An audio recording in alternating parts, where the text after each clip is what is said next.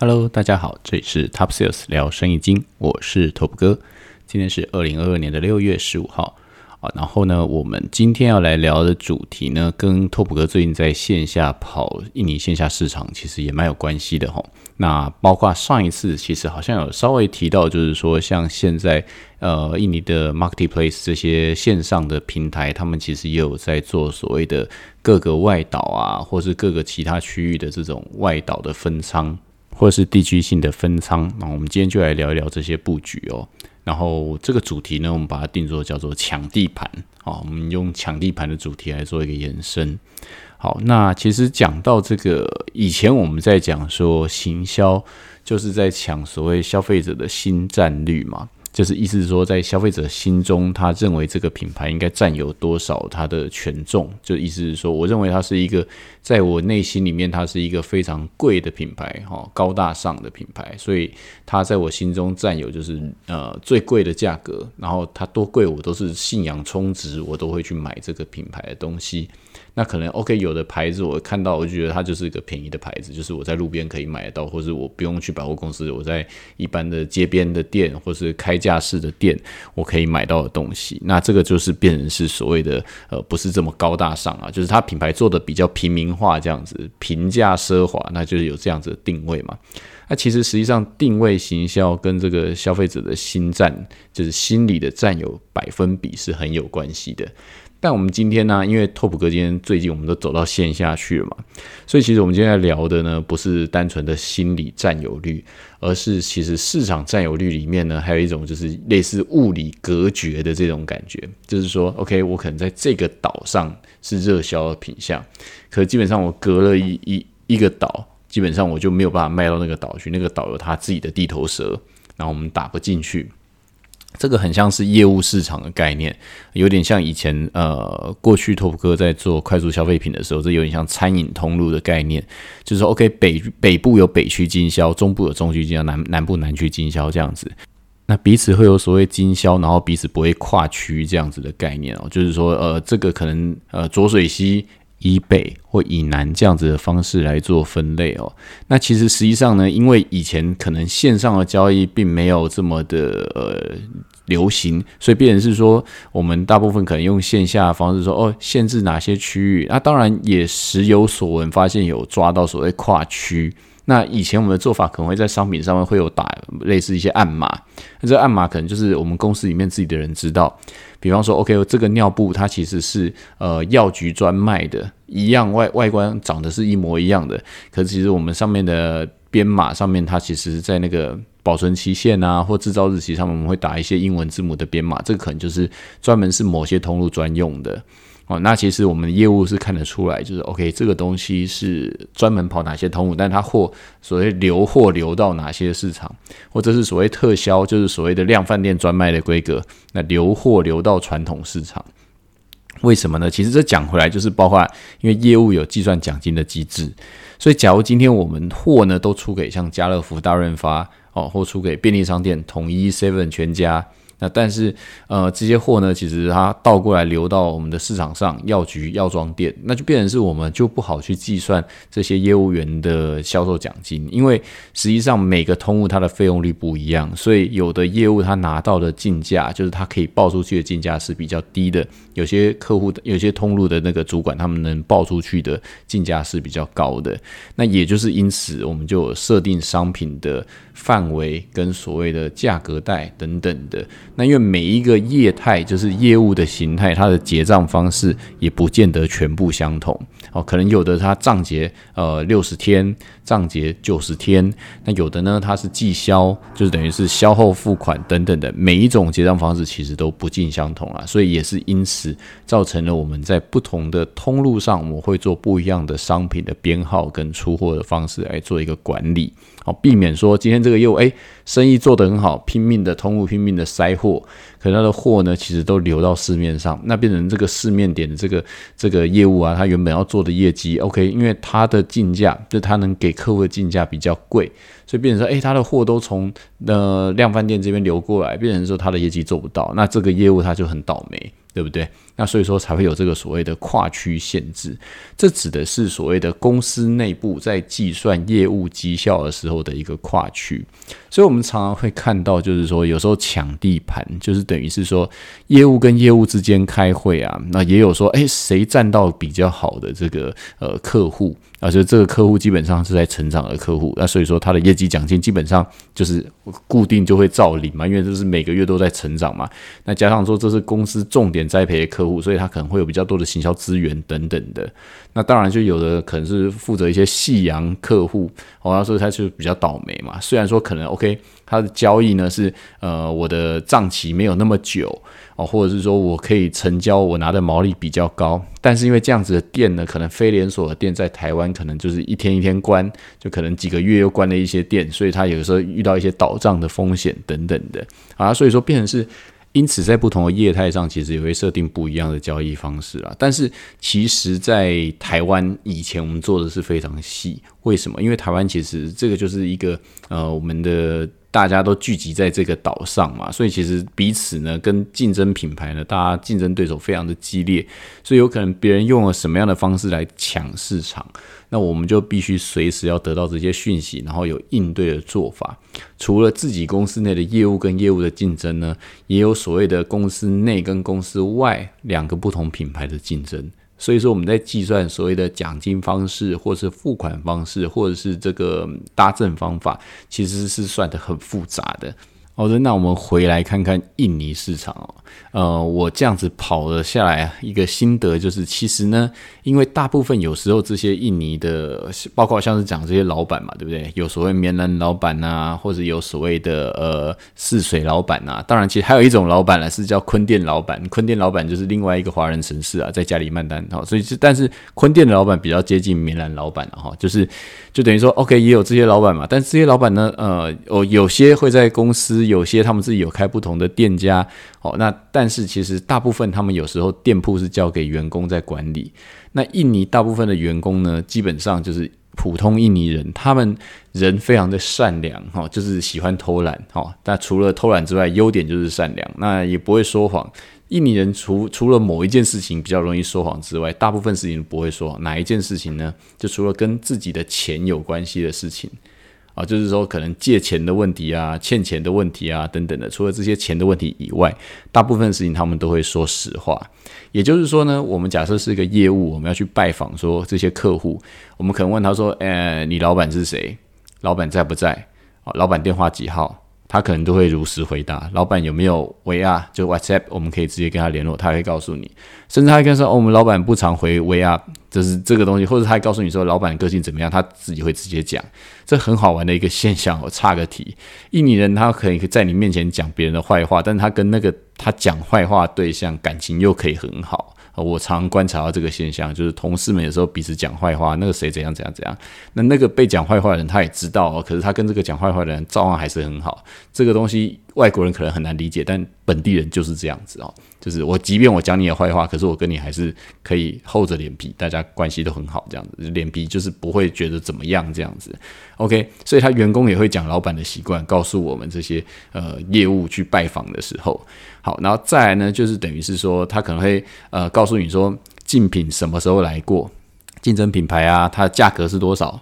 竞争品牌它的收费方式是多少。那大部分如果不是老板自己讲，员工讲的多半都是实话。为什么？因为跟他的钱没有关系。基本上这是老板的事情，这是老板的交易条件，所以我知道的，我知无不言。一个朋友讲一个很有趣的事情，他说印尼这边的人非常的善良啊，你走在路边如果看到一个女孩子，你要问她电话号码，她都会直接告诉你的。哦，就是这是我们厂长告诉我的事情，我也觉得嗯非常的厉害。就是说他路边直接遇到人，然后就是摇下车窗问他电话号，他直接告诉他这样子，我也觉得嗯蛮匪夷所思的。但是确实他们说印尼人就是这样啊，不告诉你的是比较奇怪。啊，就是说，可能以前的他们的教育就是，呃，你要问什么，我就会回答你，甚至是可能哦，我问你说，哎，这个路怎么走？那他会骑车转过来，好，机车带你走到那边去之后，他再自己骑回来，就时间很多嘛，就是反正印尼人相当的热情了哈。诶，那不是说热不热情的问题啊！你都把这些商业情报全部告诉我了。哦，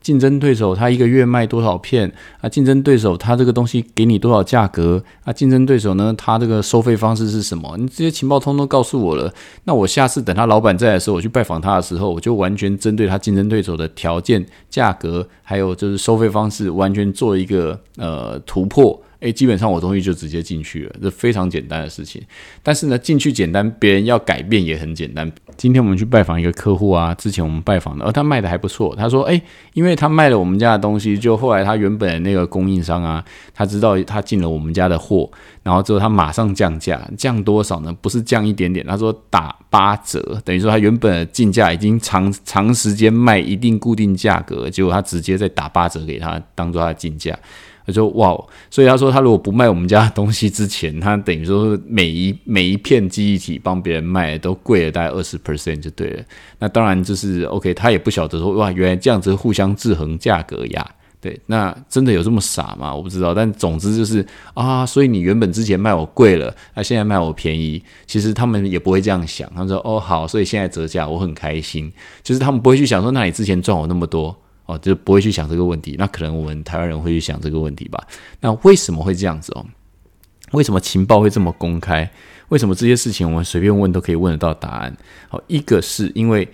员工他不在意老板到底赚不赚钱了，反正这这是老板的生意，这我只是被你请来帮忙的人，所以其实我不见得我不需要去骗别人，他想要什么资讯我就告诉他这样子。哦，他可能是这样想，是第一个。再第二个。是什么原因说他们会这么诚实？是因为其实竞争没有那么激烈，店家跟店家之间没有这么剑拔弩张啊。呃，就可能像是我们这家店啊，跟隔壁那家店，跟旁边那家店，可能平常没有客人的时候，大家其实都很熟，因为变成我们每天坐在那个位位置上嘛，就是距离也没很远啊，我就是看着你，看着我这样子啊，所以其实大家可能也会聊天嘛，所以变成是说都会互相交换情报，或者是我被老板辞退了之后呢，我就会再到隔壁去上班。哦，这是很常发生的，就是过去拓普哥这边有员工，我们这辞退了之后，他就到我们其他分公司，或是其他已经离职的人那边开个公司，他再去那边上班，也都是很正常的。对，但是因为这些印尼的那被辞退的员工呢，多半是属于是免洗的，就是意思是说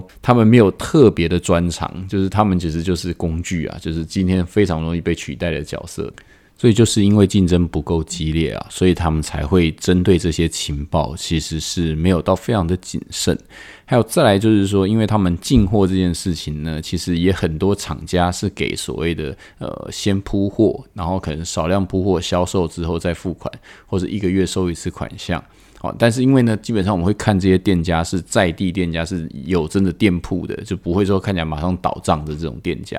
所以等于是说给他一些宽限，但这个宽限的数量就是很小，金额非常的少，大概多少呢？可能不会超过台币三千块吧，就是这么小的金额的放一些货。那你如果之后要订超过这个金额的话，就要付现；但是如果在这个金额以内的话，基本上可以让你卖完再付现这样子。那呃，很好玩的是。就是我们这边甚至还拿到了其他品牌的呃 B to B 的报价单，就是他说，诶，这个直接开给你啊，他用那个 WhatsApp 直接传给我看，别人家的报价单是多少。那很妙的是，我也把这张报价单呢传到我中国这边的供应商，呃，这个中国供应商是因为我录 Podcast 所以得到的哦。那供应商看了看他们的价格，还跟我说，哇，他们的价格真的是非常的杀。对啊，可以理解了哈。包括像现在新闻这等等的哦，还有我跟供应商的讨论，其实现在的这个货品啊，这个还是于供过于求的状况啊，所以价格现在等于在市场上是非常的差。目前这样看起来，在等待一个行情哦。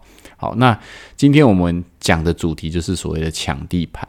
那在印尼这个竞争不是这么激烈的地方，这个抢地盘的方式，其实就是看谁呃铺货比较勤，跑得比较勤。哦，因为很多的店家，像现在我们在雅加达周边这些，我们去拜访的 Google Map 上面有的这种电脑维修非常多好评的店家，其实都是在所谓的呃 Logo 或是社区，就是他们的这种社区里面的这种小店铺，或是自己本身是 House 里面的店铺，就是它是家一个屋子，里面门口可能有贴说他这边有修电脑，然后那个人里面就在自己家里营业，在修电脑这样子。对，但是他的 Google 上的评价都非常的好啊。那这样子的店家其实实际上他很实销，而且也非常适合推我们白牌的东西。只要我们品质可以，其实他就可以帮我们把我们的商品放进别人在维修的电脑里面。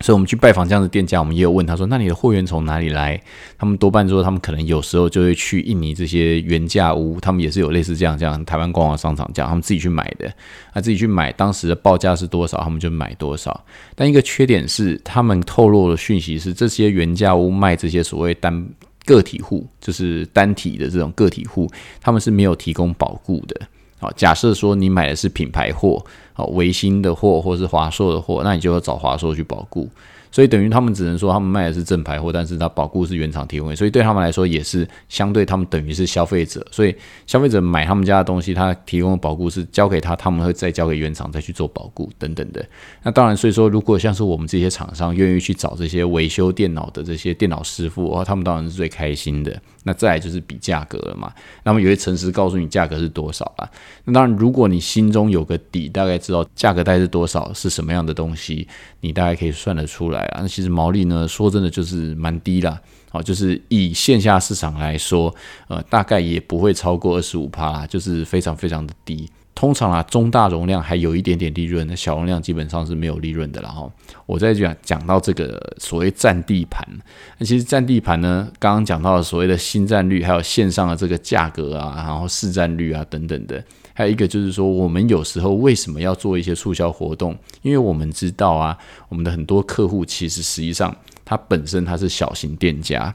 所以，变成说，我们假设能把小型店家仓库，或是他一个礼拜需要量，把它塞满的话，就可以去挤压其他对手。哦，挤压其他对手，这是一个还蛮重要的概念。其实，包括像是所谓的呃价格的促销，让他们进货，在时间点进货，然后挤压他们后面的吃货。这个可以举一些台湾的例子哦，像通常中原档期，通常我们在台湾以前在做快速消费品的时候，中原档期通常落在八月、九月那那那个中中间嘛，它可能就是农历的八月吧，因为中原是一整个月嘛，哦，那所以中原档期的进货时间点要压在什么时间点就非常艺术，你是要把业绩做在第三季，还是你是要把业绩做在第二季末？有时候因为第二季三穷四绝，所以其实四五六月三个月业绩不好，除非说你可能在四月五月有一些饮料的新品，那这些新品也带动业绩的成长，所以变成说哦有成功，所以不需要补这些所谓中原进货业绩。但有时候业绩如果没有到啊，又要做四五六 Q two 的业绩预算的时候怎么办呢？OK，那我们就可能提前中原进货拉到六月底来大家来进货。其实拉到六月底来进货一个好处就是说，因为六月端午完了之后，当然端午还有一一一批可能端午节的促销进货嘛。可是端午完了之后就准备要过中元嘛，所以等于说，如果我拉在六月底的时候呢，我可以抢先发布这个促销活动，让这些经销商、批发商他们先跟我拿货，因为经销商仓库的钱有限，所以变成他先跟你拿了货之后呢，他相对他能买别人家的货的钱就会比较少。哦，所以变成说，当我先把它仓库塞满了之后呢，他可能就比较不会去买别人的东西。所以在实际上旺季到了、档期到的时候，我就用物理的方式去阻断别人家出现在市场上的机会。好，这个东西大家可能呃，我不晓得大家有没有听过这种做法，但是确实常发生。那其实，在电商市场也是这样啊。例如说，比方说双十一到了。可能现在呃，某某啊，就是现在反正就是这个最大的通路嘛，他可能在九月份的时候，他就会要求各店铺或者各个供应商开始进货，哦，就是要备九月、十月、十一月的货，哦，那这个东西呢，九十、十一，尤其是双十一、双十二，这个货量其实是很大的，他必须要先备，就是说先备好在里面。为什么？因为基本上假设你一个月的在这个陌陌这个这个平台里面，一个月的生意可能是一千万。你九月从九月九号开始，十月十号、十一月十一号，你可能每个月都要备一千万到一千两百万的货，等于说你光这三个月下来，你在这边压的成本资金支出可能就快三千多万、四千万。对啊，那这对于一个供应商或是一个呃，我是只做一个单一品项或是一个贸易商来说是非常辛苦的事情。我可能光备你一家某某货，我就没有办法去应付其他啦，PC Home 啊、虾皮商城啊、然后露天等等的这些货源。所以，他从供货端去阻断所谓的供货端的这个出货，让别人没有货，市场只有我有货，那让消费者在这个忘记要买东西的时候，不好意思，别的平台没有，我的平台供应充足，就是这样子的状况。所以变成是其实包括通路也会做所谓的。利用这种技术性的进货时间差，然后造成供货商的这个没办法配给其他人的货，这种方式啊，这是所谓从通路端来的。还有包括我刚刚讲的，从所谓的供应商端来的，就是我促销方案先给你哪一个通路或哪一个下游的盘商先拉。拉完之后，你就没办法拉别人的货了。哦，这是看出发点从谁身上出来，但是唯一的目的都是，我希望我的商品出来的时候旁边没有别人，这就是所谓抢地盘。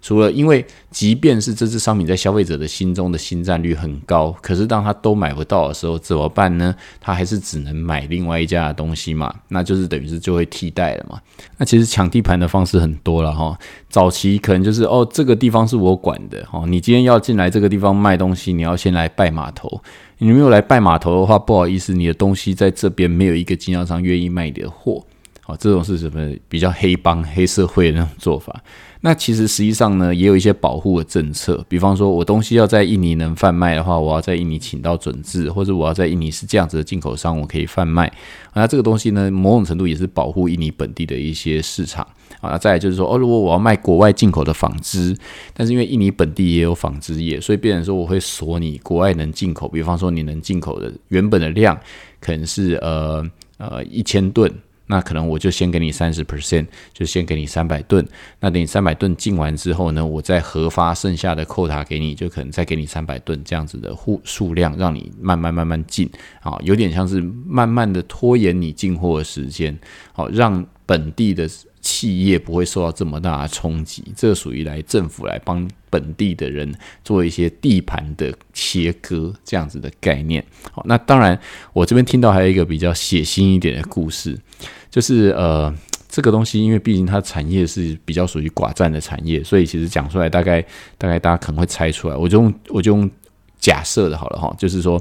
呃某某产业其实基本上呢，它是在呃印尼生产，然后它可能输出到台湾。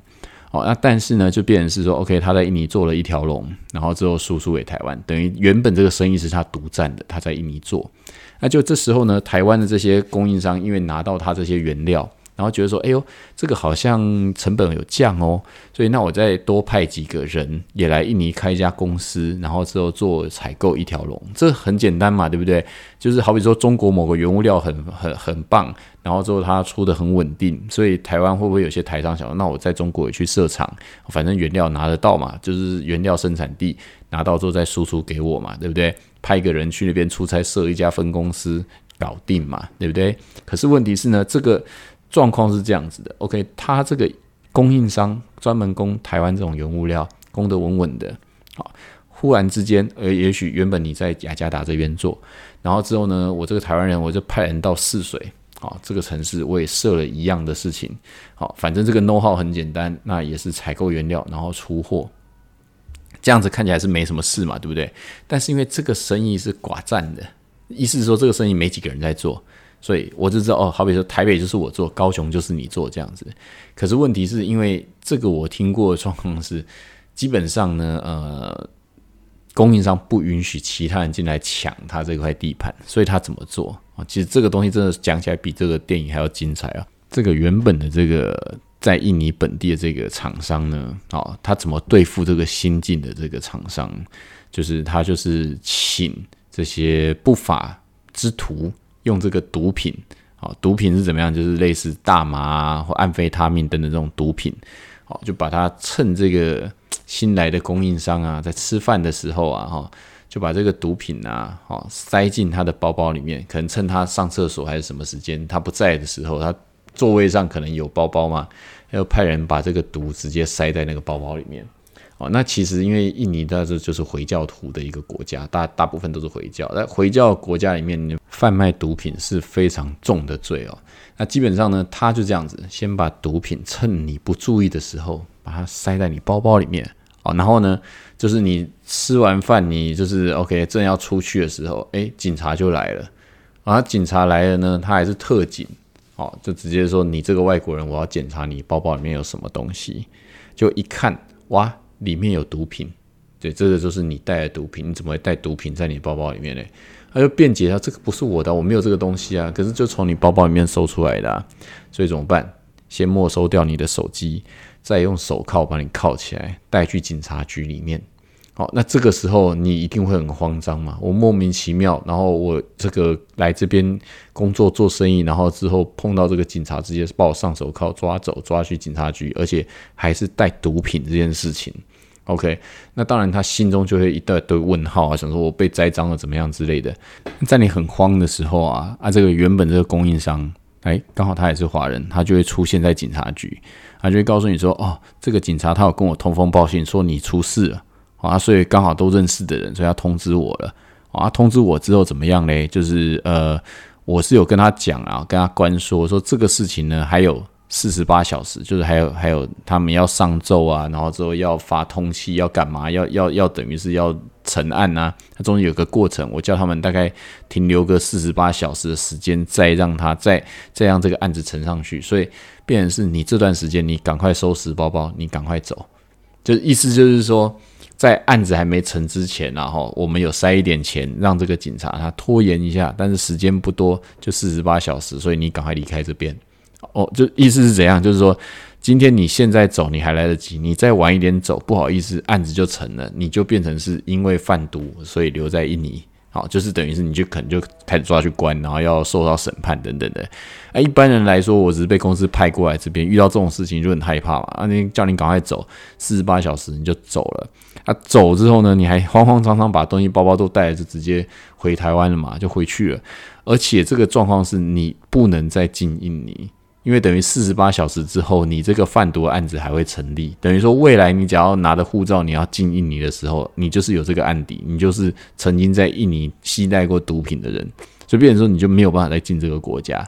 哦，就是用这种所谓的，也是所谓物理的方式，直接隔离你，让你永远不能再进来，就对了。好，然后再来，这是事情很妙，就是说，当这个人呢，他回到台湾之后，他就会觉得。哎，怎么莫名其妙跟老板报告说这发生这种事情被栽赃的警察很糟糕？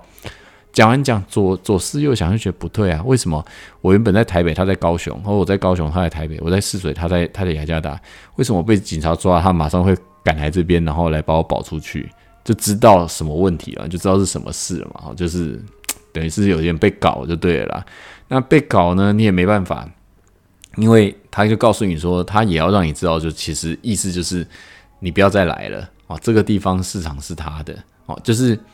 其实实际上有些明争暗斗啊，但通常你知道吗？你看干出这种事情来的，通常不会是印尼人嘛，反而是说早期在印尼已经生根的台湾人，哎，反而说呃这边我已经有这个布局了，所以你今天要来抢我的东西。哦，不要说拜码头啊！你拜完码头，我知道你在哪一家餐厅，我还是可以可以给你塞毒品嘛，对不对？就是等于是说这个东西也是蛮黑的哈。但是这个大家就当做是听听故事啊，就是有一些商业上本来就是会比较血腥的东西。那这些东西呢，就是有时候我们都觉得做生意来，大家是不是都照着规矩来做啊？其实实际上呢，呃，生意场上有一些事情是呃，比各位可能想象还要再更。血腥一点，大家并不是完全照着这个游戏规则在做，好，包括像是我说的印尼，大家会拿所谓假货，或会拿不好的东西、烂东西来冲市场，这也是非常多的。那可能我会觉得说，诶，我以前所习惯的做法就是诚实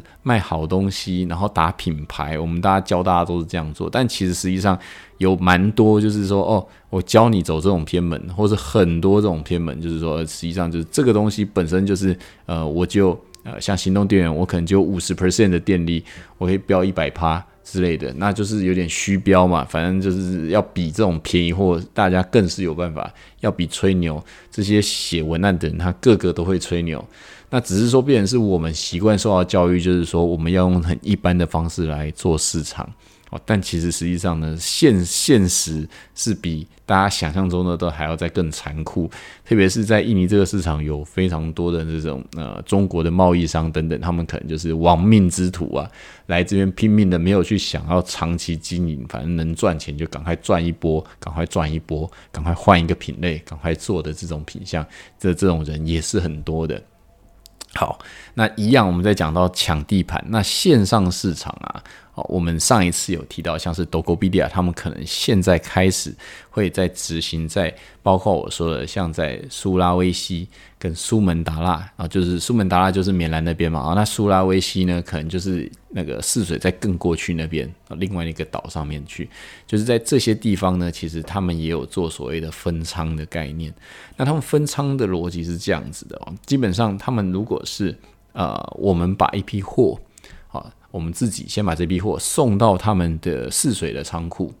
哦，那他们会由泗水的这个仓库呢来作为周边的出货集散地，等于是说店家一样是我们在经营。那包括我可以设定雅加达的价格跟泗水的价格，哦，那如果说好雅加达价格跟泗水价，看我是要用一样，或者是因为其实雅加达竞争比较激烈，所以雅加达价格稍微偏一点。试水价格稍微高一点，好，可能这样子的差别。那再来呢，出货，因为其实如果我要从雅加达出货出到泗水，这个距离很远嘛，光开车可能就要九个小时嘛。那可能你说坐船、坐飞机等等的其他的方式，但是开车至少就要九个小时啦。所以说这样子送过去呢，物流时间跟费用一定比较高。所以，如果我能从泗水仓库直接出货的话，还能够配合平台的一些促销活动，所以说等于是说，好，我就算价格调高一点点，但是因为呢，这个物流的费用稍微比较便宜，所以消费者他还是觉得，哎，那我在泗水仓库这边直接从泗水分部这边买东西，好像会比较便宜，所以就可以这样来设定。那它的收费方式是这样子的，呃，基本上入仓。啊，他们会算，假设你这个安全库存或是这个销售量，他们会用你的销售量来抓。比方说，你一个月的固定销售量是多少，他们会去预估。好比说我一个月的销售量，他们算出来，你一个月就是可以卖到一百件，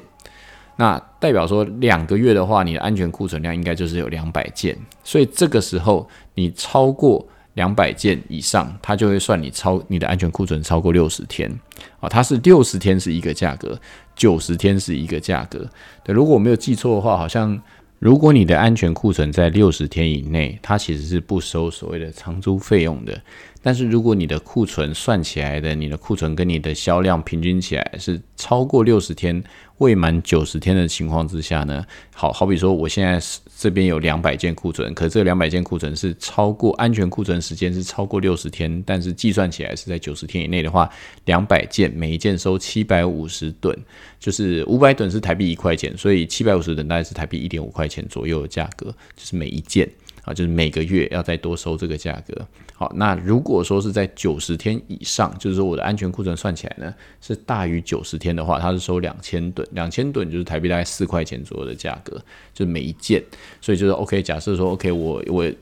呃平均每个月会卖一百件。但是我的安全库存呢，基本上有超过三百件，那就是等于说我已经超过三个月了嘛，因为等于就是大于一百乘以三嘛，所以大于九十天，所以每一件就要收四块钱。所以假设我三百零一件的话，就是三百零一再乘以两千吨，就是三百零一再乘以每一件四块钱，等于每个月我要再付给他一千两百块的这个仓租费用。好，那除了仓租费用之外的话，就意思是说，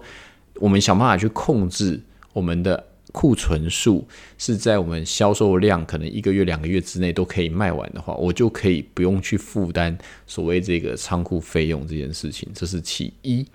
那再来其二就是说呢，其实他每一件货，他在帮你出货理货的时候呢，他们会收三千块的这个理货费，也就是台币六块钱，等于我每帮你理货一件的时候，会跟你收六块钱。好，那当然，这中间还有就是其他的包材费用等等，那个东西是包材的部分哦。但是问题是，包括理简单的理货这件事情，就是收三千。就六块钱了哈，但是你说 OK OK，如果说我的货啊又有纸箱又有什么东西的话，那当然就是每一件另外他可能还会再算一个就是包材的费用啊，他还会有自己的标准包材的费用会跟你计算。好，那其实这些东西呢，看起来好像哎好像很应该的嘛，就是应该这样出。但是你知道，有时候电商在做哈，就是在赚这个东西。如果这个东西你不仔细计算的话，包括气泡纸啊、外纸箱啊，或是这些所谓的管理费用啦等等的。其实实际上会吃掉你的获利的哦。那再还有一块，我觉得比较有趣的是，它的安全库存计算方式是用合计的。比方说，你有一个泗水仓库，你有一个万隆仓库，你有一个所谓的呃棉兰仓库，它会把这几个仓库的库存合起来算。所以，假如说你棉兰卖的特别慢，试水卖的特别快，其实你要去注意这件事情，就是你的平均的安全库存日，你必须去依照各个不同分仓去做安排，不然的话，可能呃一个分仓明明它在六十天之内，但是另外一个分仓我的库存量比较大，它就超过了，就平均起来呢就超过了，所以它会全部一起算，用超过六十天或超过九十天的呃库存计价的那个金额来跟你计算，好，这是。其中一个我觉得必须要在特别注意的地方。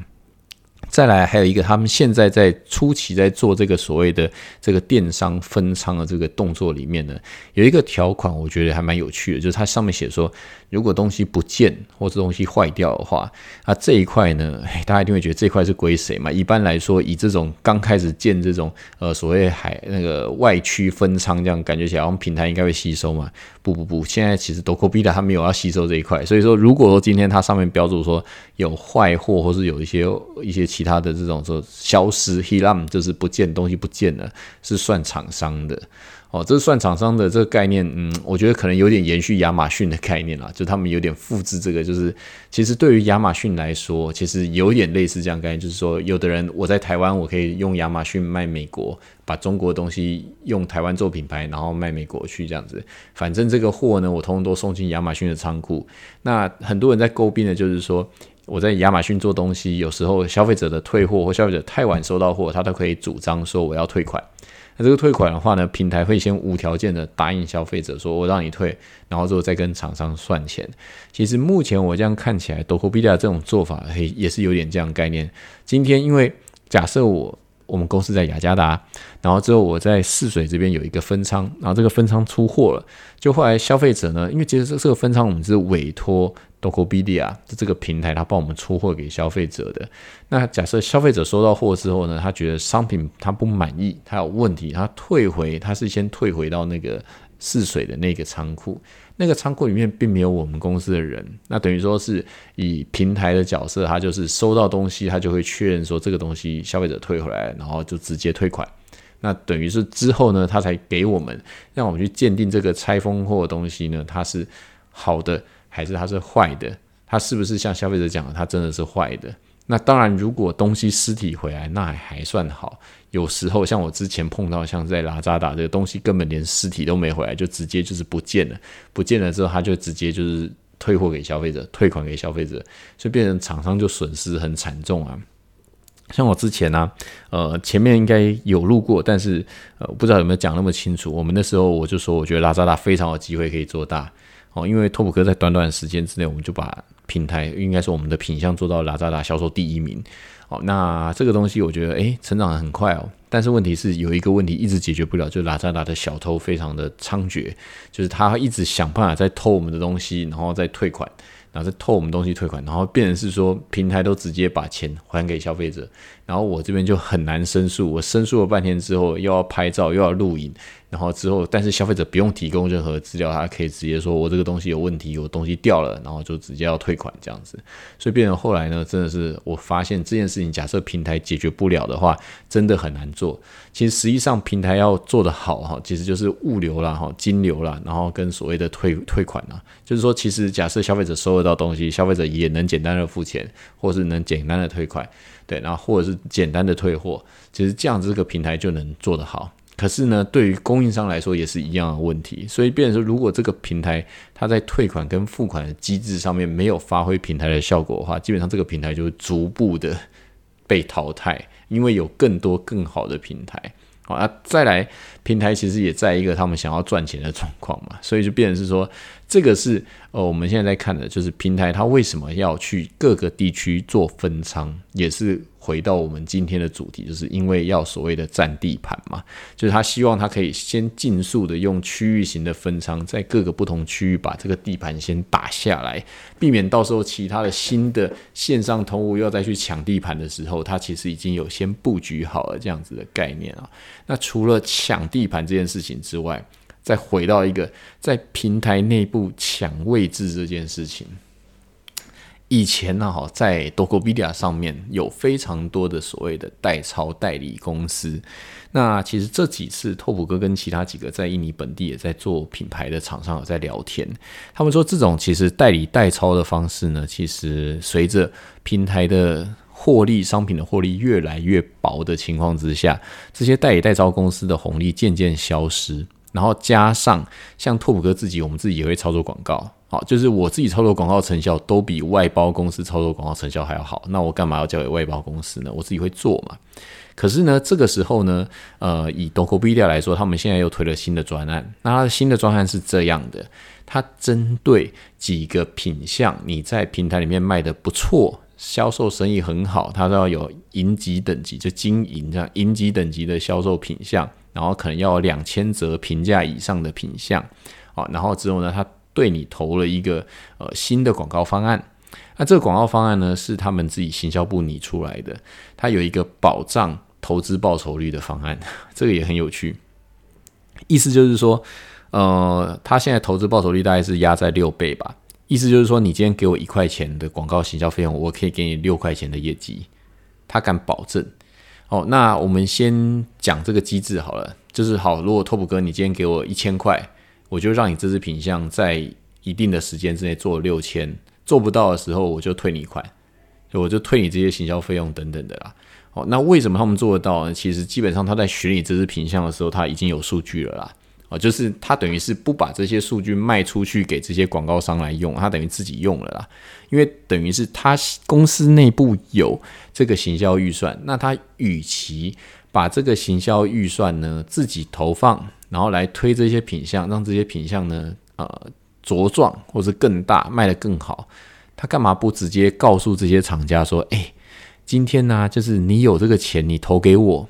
我让你挤压别人，让你生意做大，就是让你花钱在我这边抢地盘，让你做更多。那诶，他怎么能确保你这个品相一定有办法做多呢？所以回过头来，它是限制条件，你必须要能卖掉多少个。”然后再来，你必须评价是多少，所以基本上在它内部认定这只品相已经是会动的品相，它缺的就是行销曝光，缺的就是一些消费者看到它的机会，看到他，他们认为他有本事可以把所谓 ROS 投报率做到六倍。我觉得这太简单了，因为拓普克之前怎么投，有投到三十几倍的都有哦。那大家会觉得怎么可能？你 R O S 投投资报率做到三十几倍，就是有可能，因为就是品相的关系。你卖一些像我们卖记忆体这种东西，单价很高的嘛，对不对？所以广告费占比就是你投这些关键字，加上你的价格有竞争力，它很快很容易就会买你家的东西嘛。对啊，但是你说 OK，如果说是我是做诶化妆品、保养品，那可能你投资报酬率就没有那么高嘛，因为大家都在投广告，所以竞价成本当然就比较高嘛。对啊，这是品类的关系了哦。那他现在敢跟你所谓的保证，而且他还有另外一个第二点，如果今天你投了第一笔钱之后呢，你第二笔你要继续投的话呢，你只能追加广告费。简单说，假设你今天第一次跟我们平台合作。你花六千块，花一千块广告费给我好了，我给你六千块的营业额，一比六嘛，六倍。那你说好，那我要再投，他说不行哦，你这是不能花一千，你要花两千。好，那我一样给你六倍，等于你花两千，我给你一万二。好，那好，然后条件是你在我投广告的期间，不能干涉我做你任何的广告曝光的形式的调整。全部要由我们自己的人专业的 agent 团队来帮你服务，好，意思是说没得讲，就是他们自己曝光，他们自己调。对你一旦任何干涉，这个条件、这个游戏规则就破坏了，就不符合了。好，那那后来拓哥也觉得这很有趣啊。那如果好，我我不要从一千开始，我一次就给你两千，行不行？不好意思，也不可以。我们的规则就是你只能从多少钱开始，然后只能加码，然后只能加加加加到多少。其实它其实很简单，它只要看后台数据、后台的流量还有空间，它就让你加码嘛。那发现诶已经不够了，他可能就会说好，现在是一比六啊，不够了，那变成一比五，要不要投？好，变成一比三。所以其实都是平台讲的算嘛，因为它大有空间嘛。那这个东西呢，对我托普哥来说，其实它就是一个抢。消费者新占率的时候，因为我有曝光，基本上容易打到你嘛。再来就是又是我的强的品相嘛，所以只要我的毛利是够的话，当然就可以做这种活动啊。反正不做，消费者也是去买别人家的，买了我这我做了才有可能去抢到别人嘛。可是你要去算哦，这个东西广告费用率，假设就它六趴好，六倍好了，六倍是多少？六倍可能也要到十八趴左右了嘛，对不对？对，那你说好，那那如果假设是是要这么高，十七趴多嘛，对不对？那 OK，所以说那那你就要去算嘛，广告费用率这么高，你毛利有没有这么高？啊，如果够的话，那当然就做嘛，因为那个算那块算是多的嘛，又有一些品牌知名度嘛，对不对？那那就是变成是说，这个都是都是所谓的抢地盘的概念啦。对，那我觉得衍生出来非常多新的玩法。好，那当然啦，我觉得这些东西因为很新，然后平台也在尝试，然后加上我来判断，他们现在开出来的条件是很保守的。